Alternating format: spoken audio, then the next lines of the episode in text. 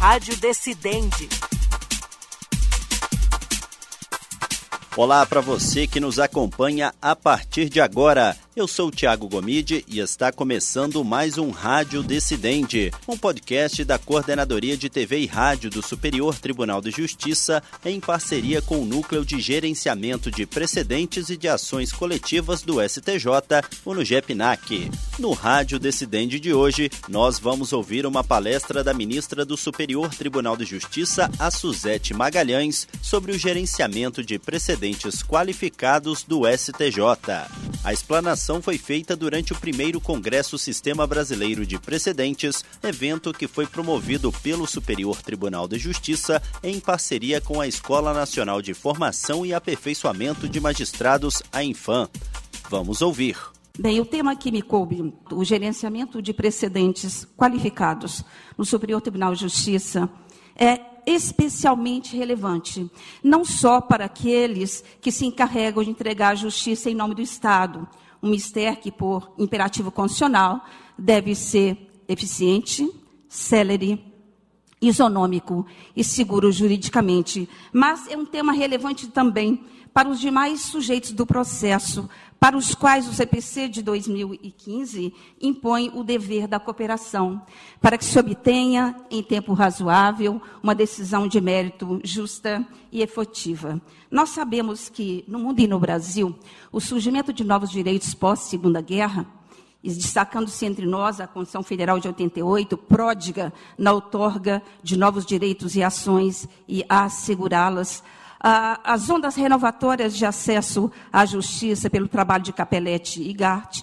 e passando, além de tudo isso, pela complexidade das relações jurídicas da sociedade contemporânea, tudo isso convergiu para um aumento exponencial de demandas no Poder Judiciário, muitas delas, e a grande maioria delas, de natureza repetitiva, veiculando em grande escala situações jurídicas homogêneas. E sabemos todos que no Brasil, o CPC de 73 foi concebido sob os ideais do Estado liberal, isto é, do individualismo. E ele não se mostrou capaz de solucionar de maneira adequada esses conflitos massificados da sociedade contemporânea. E esse cenário, sabemos todos, conduziu a, a, chamada crise do Poder Judiciário, a incapacidade de dar resposta adequada a todos os processos que aportavam no Judiciário. E também, hoje o ministro Fux aqui disse, a dispersão jurisprudencial, ensejando que, não raras vezes, a mesma norma jurídica, em um mesmo espaço de tempo, tem aplicação distinta e o sistema de precedentes qualificados, concebido pelo CPC de 2015, permite exatamente essa isonomia, além da isonomia, a celeridade processual, a eficiência e, além de tudo isso, a segurança, a segurança jurídica. Mas nós todos sabemos que, mesmo com as inovações, as novas ferramentas que foram é, concebidas pelo CPC de 2015, tais como o IRDR, ou por ele aperfeiçoadas, como o, o, o, recurso repetitivo ou a repercussão geral, apesar de tudo isso, o enfrentamento dos conflitos massificados ainda representa um dos maiores desafios do Poder Judiciário brasileiro em todas as suas instâncias, inclusive no STJ. Basta mencionar que o STJ foi instalado em abril de 89. Recebeu no ano da sua instalação exatamente 6.103 processos. E desde 1990, o STJ vem julgando a cada ano um número de processos sempre superior àquele que lhe é distribuído. Mas, não obstante isso, eu quero aqui registrar que no ano de 2022, o STJ recebeu em distribuição mais de 430 mil processos e julgou surpreendentes 588 mil processos e recursos, um número recorde da sua história. Até 31 de maio deste, deste ano, o STJ recebeu em distribuição mais de 97 mil processos. Em contrapartida, no mesmo período, julgou mais de 248 mil processos. E, não obstante esse desempenho decisório muito positivo, ainda permanece com um acervo processual de mais de 288 mil feitos em tramitação. Esse cenário demonstra a necessidade de o Poder Judiciário, em todas as suas instâncias, inclusive o STJ, é, convencer-se convencer da necessidade de, a cada dia, trabalhar. E no, no, que respeita à formação e à gestão de precedentes é, qualificados, com que se obterá uma, uma, racionalização do trabalho e, mais do que isso, se, se conseguirá obter e fornecer à sociedade brasileira uma resposta judicial eficiente, célere, isonômica e segura juridicamente. Mas eu queria dizer que o Superior Tribunal de Justiça sempre foi uma referência em termos de iniciativas que potencializem a sua atuação jurisdicional. Trago aqui dois exemplos, dois casos de sucesso.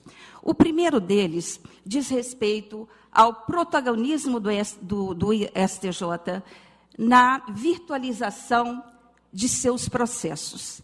É, essa foi uma iniciativa que ocorreu em 2009, quando presidia o STJ o ministro César Rocha. E há um outra, uma outra iniciativa que é, tem sido muito elogiada dia muito no STJ, a, a, organização e a divulgação da sua jurisprudência. Basta mencionar que, segundo pesquisa do, do Conselho Nacional de Justiça, feita em 2021, a, a página de pesquisa do STJ no seu sítio foi considerada a melhor de todo o país. Mas eu quero aqui dar um destaque ao protagonismo do STJ no desenvolvimento de medidas que buscam ampliar a eficiência do Poder Judiciário brasileiro. Eu abordarei o tema que diz respeito ao gerenciamento de precedentes qualificados no STJ, é falando um pouco da minha experiência como integrante da comissão gestora de precedentes é, da Corte. Eu quero dizer, de início, é, fazer uma observação, uma delimitação do que se poderia conceber como é, essa gestão de precedentes. Essa gestão de precedentes, a meu ver, pode ser conceituada como adoção de, de práticas administrativas e também judiciais voltadas à formação, ao acompanhamento e também à aplicação de precedentes eh, qualificados. No âmbito do Superior Tribunal de Justiça, o seu regimento cunhou e normatizou a expressão precedentes qualificados, conceituando-os como aqueles proferidos, aqueles acórdãos proferidos em recursos repetitivos, em IACs e também nas suas súmulas. É, estabelece, dispõe o regimento que estes precedentes ditos qualificados devem ser obedecidos estritamente por juízes e tribunais. Em outras instâncias, nós podemos acrescentar a este, a este rol o, o IRDR, a repercussão geral, e dentro, em breve, nós teremos aqui, ah, já está no parlamento, a regulamentação da relevância da questão de direito eh, federal.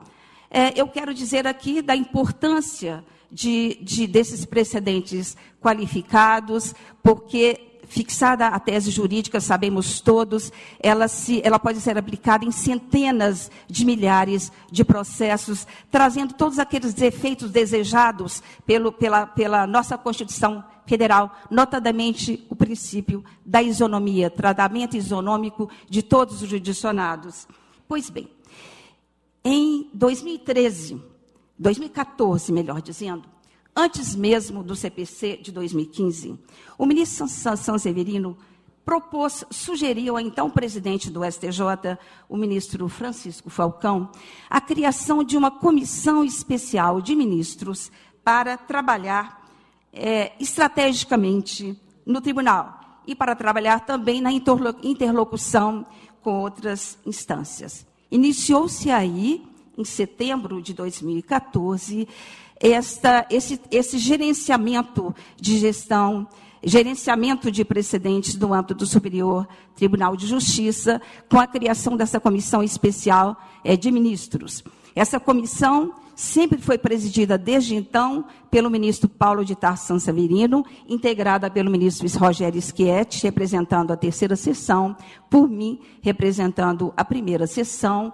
Após ela foi integrada pelo ministro Moura Ribeiro, então suplente, mas a partir de 3 de maio é, deste ano, passei eu, para minha honra, a presidir essa comissão gestora de precedentes e o ministro Moura Ribeiro passou a ser titular desta, desta, é, desta comissão. Ela foi, ela foi posteriormente designada como comissão gestora de precedentes de ações coletivas. O STJ, não só pela sua comissão gestora de precedentes de ações coletivas, como também pela sua presidência, tem adotado iniciativas e boas práticas voltadas à prevenção de litígios, à desjudicialização é, de demandas, à gestão de recursos repetitivos e também o aumento da sua afetação e do seu julgamento. Eu quero aqui mencionar rapidamente algumas estratégias que o STJ tem adotado na gestão de recursos repetitivos e com resultados muito exitosos, é preciso dizer. Em primeiro lugar, o uso da inteligência artificial, mediante identificação, acompanhamento e identificação, esse acompanhamento é diário, é, dos processos que aportam no STJ, mais de 1.500 processos dia. Pois bem, antes da distribuição aos ministros, é feita uma, uma, uma, uma identificação desses processos mediante o uso do sistema Atos. E identificados são, são selecionados aqueles em que há uma repetitividade de tese jurídica. Essas, essas informações assim disponibilizadas são, essas assim obtidas, elas são é, disponibilizadas ao presidente da comissão gestora de precedentes, por delegação da presidência do tribunal, depois de ouvido o Ministério Público, sugere ao ministro ao qual o processo for distribuído a sua afetação como recurso repetitivo. E eu quero aqui dizer é, do, de uma outra boa ideia do ministro Paulo de Tação Severino. Foi ele que sugeriu que, os, que o nosso sistema de inteligência se denominasse Atos, exatamente em homenagem ao grande ministro deste tribunal, que já se foi, infelizmente, o ministro Atos Guzmão Carneiro. Mas eu, eu quero aqui dizer que esse trabalho da, da, Comissão Gestora de Precedentes tem gerado resultados muito exitosos. Basta men mencionar que nos anos de 2021 e 2022, cerca de 60% dos processos que são afetados ou que foram afetados no âmbito do STJ resultaram desta sugestão efetuada pela comissão gestora de precedentes. E essa, esse, o êxito desse, deste trabalho se acentuou no ano de 2023. Até agora, mais de 80% dos processos que foram afetados no âmbito do Tribunal da Cidadania decorreu exatamente do trabalho da comissão gestora a que eu já me referi. Isso quer dizer que 80% foi representado, 20% foi representado por aqueles recursos selecionados eh, como aptos no segundo grau e encaminhados ao STJ para posterior posterior afetação. Eu quero aqui me referir rapidamente à fixação pelo regimento do prazo de 60 dias úteis para que o relator delibere é, sobre a afetação da, do processo que lhe for distribuído, sob pena de se ter como, é, se ter como é, apenas em se tratando de é, acórdão firmado, acórdão de mérito firmado em sede de RDR em segundo grau. E eu quero aqui também referir rapidamente uma estratégia que vem sendo adotada no âmbito da primeira sessão, por iniciativa do ministro Mauro Campbell Marques. Passamos, a partir de 2018, no âmbito da primeira sessão, a realizar sessões para o julgamento exclusivo de recursos repetitivos, com um grande aumento de julgamento destes processos no âmbito da primeira, da primeira sessão. É, o, o STJ é, pela sua comissão gestora de precedentes, tem realizado também, com o, apoio do Núcleo de Gerenciamento de Precedentes, uma interlocução muito intensa com os tribunais de segundo grau, tribunais regionais federais, tribunais de justiça é, é, estaduais. E, além disso, tem trabalhado numa integração dialógica com outros atores judiciais com projetos e ações de diferentes órgãos públicos. E aqui eu quero mencionar o acordo de cooperação técnica firmado entre o STJ e, e a AGU, que ele foi firmado em junho de 2020 e ele permitiu, em pouco espaço de tempo, que mais de 774 mil processos deixassem de subir ao Superior Tribunal de Justiça, com redução de 50% dos recursos da AGU encaminhados ao Superior Tribunal de Justiça. foi firmado também um projeto de formação de precedentes qualificados em matéria previdenciária, de iniciativa da Procuradoria-Geral é, é, federal. E eu quero aqui me referir, por último, a uma intensa interlocução da Comissão Gestora de Precedentes com o Centro Nacional de Inteligência da Justiça Federal.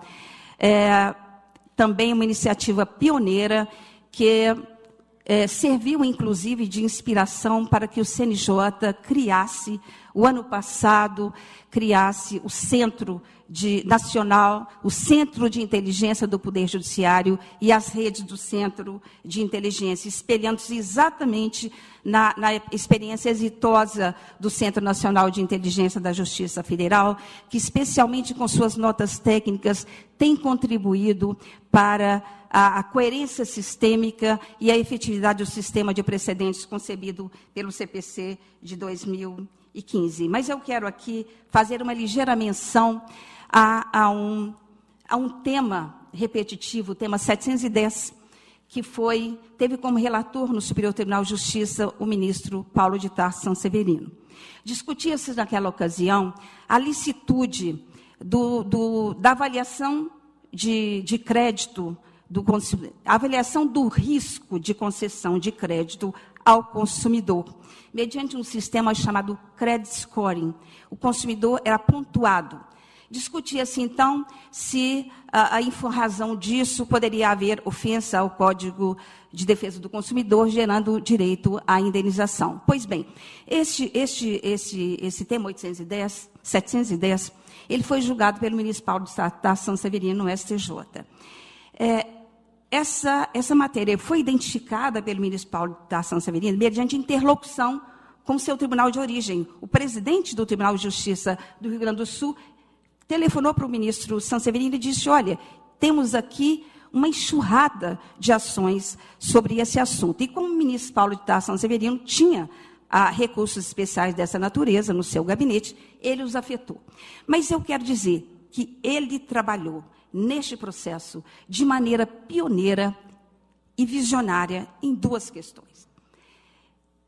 Antes do CPC de 2015, que sabemos todos, inaugurou permitindo a, a, suspensão de processos em todas as suas fases, em todas as suas instâncias, o ministro São Severino, é, de uma maneira é, vanguardista, diria eu, ele determinou, ele percebendo que aquela enormidade de processos que estava tramitando nas instâncias ordinárias, não bastaria apenas suspender aqueles recursos especiais pendentes de admissibilidade no segundo grau.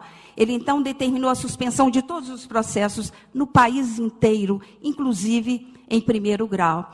E um outro ineditismo sobre o qual aqui já se falou. Pela vez primeira, o STJ convocou uma audiência pública em um recurso repetitivo. E ele sempre, o ministro Paulo de Tarso Severino, sempre se referia a uma questão. Ele dizia o seguinte, que terminada a audiência, o, o subprocurador da República, que funcionária, funcionava junto à segunda sessão e que proferira parecer no processo, disse a ele, depois dessa audiência pública, o meu parecer, se eu fosse zará-lo agora, seria em, em outro sentido. Isto mostra bem a importância do ministro Paulo de Tarso Severino no que respeita às inovações e uma, nessa visão que eu diria, numa perspectiva visionária mesmo, né? porque ele adotou providências que vieram a ser normatizadas posteriormente pelo CPC de, 2000, de 2015. Mas eu quero aqui, já é hora de encerrar, eu quero aqui fazer uma fazer uma, uma, tirar uma conclusão, e sair uma conclusão de todo, toda a trajetória do ministro Paulo Tarsan Severino à frente da comissão gestora de precedentes deste tribunal. Posso afirmar que todas, todas as atividades do STJ voltadas à gestão de precedentes, elas se identificam e se confundem com a liderança do ministro Paulo de Tarsan Severino na comissão gestora de precedentes. Ele a presidiu, como disse, desde setembro de 2014 até abril de 2023, quando infelizmente ele nos deixou. Mas eu quero dizer que é, essa, essa crença inabalável que o ministro Paulo de Tarsan Severino tinha em relação aos benefícios que, a, a, que o, o, o sistema de precedentes que o CPC concebeu poderia trazer em prol da melhoria do nosso poder judiciário, sem dúvida alguma, toda essa crença eh, dele é, realmente é, se, se confirmou, porque efetivamente quando nós assistimos a quando, que são, quando fixada uma tese com efeito vinculante no âmbito repetitivo, ela se aplica em milhares de processos. Neste caso do credit scoring, definida a, a tese, ela pode ser aplicada em mais de 190 mil processos que se encontravam pendentes, suspensos nas instâncias, nas instâncias ordinárias. Pois bem, sabemos que fixada uma tese, ela se aplica em milhares de processos que estão suspensos ou não, dependendo do caso, e promove-se assim segurança jurídica, igualdade é, de tratamento dos judicionados e, consequentemente, promove-se também a confiança da população no poder judiciário. Obrigada. Essa foi, portanto, a palestra da ministra do Superior Tribunal de Justiça, a Suzete Magalhães, sobre o gerenciamento de precedentes qualificados do STJ. Lembrando que essa palestra foi feita durante o primeiro Congresso Sistema Brasileiro de Precedentes. E esse foi mais um Rádio Decidente. E antes de encerrar, lembro a você, ouvinte, que este e outros podcasts produzidos pela Coordenadoria de TV e Rádio do Superior Tribunal de Justiça estão disponíveis nas plataformas de streaming de áudio de sua preferência. E você também pode nos acompanhar pela programação da Rádio Justiça. Até o próximo episódio. Rádio Decidente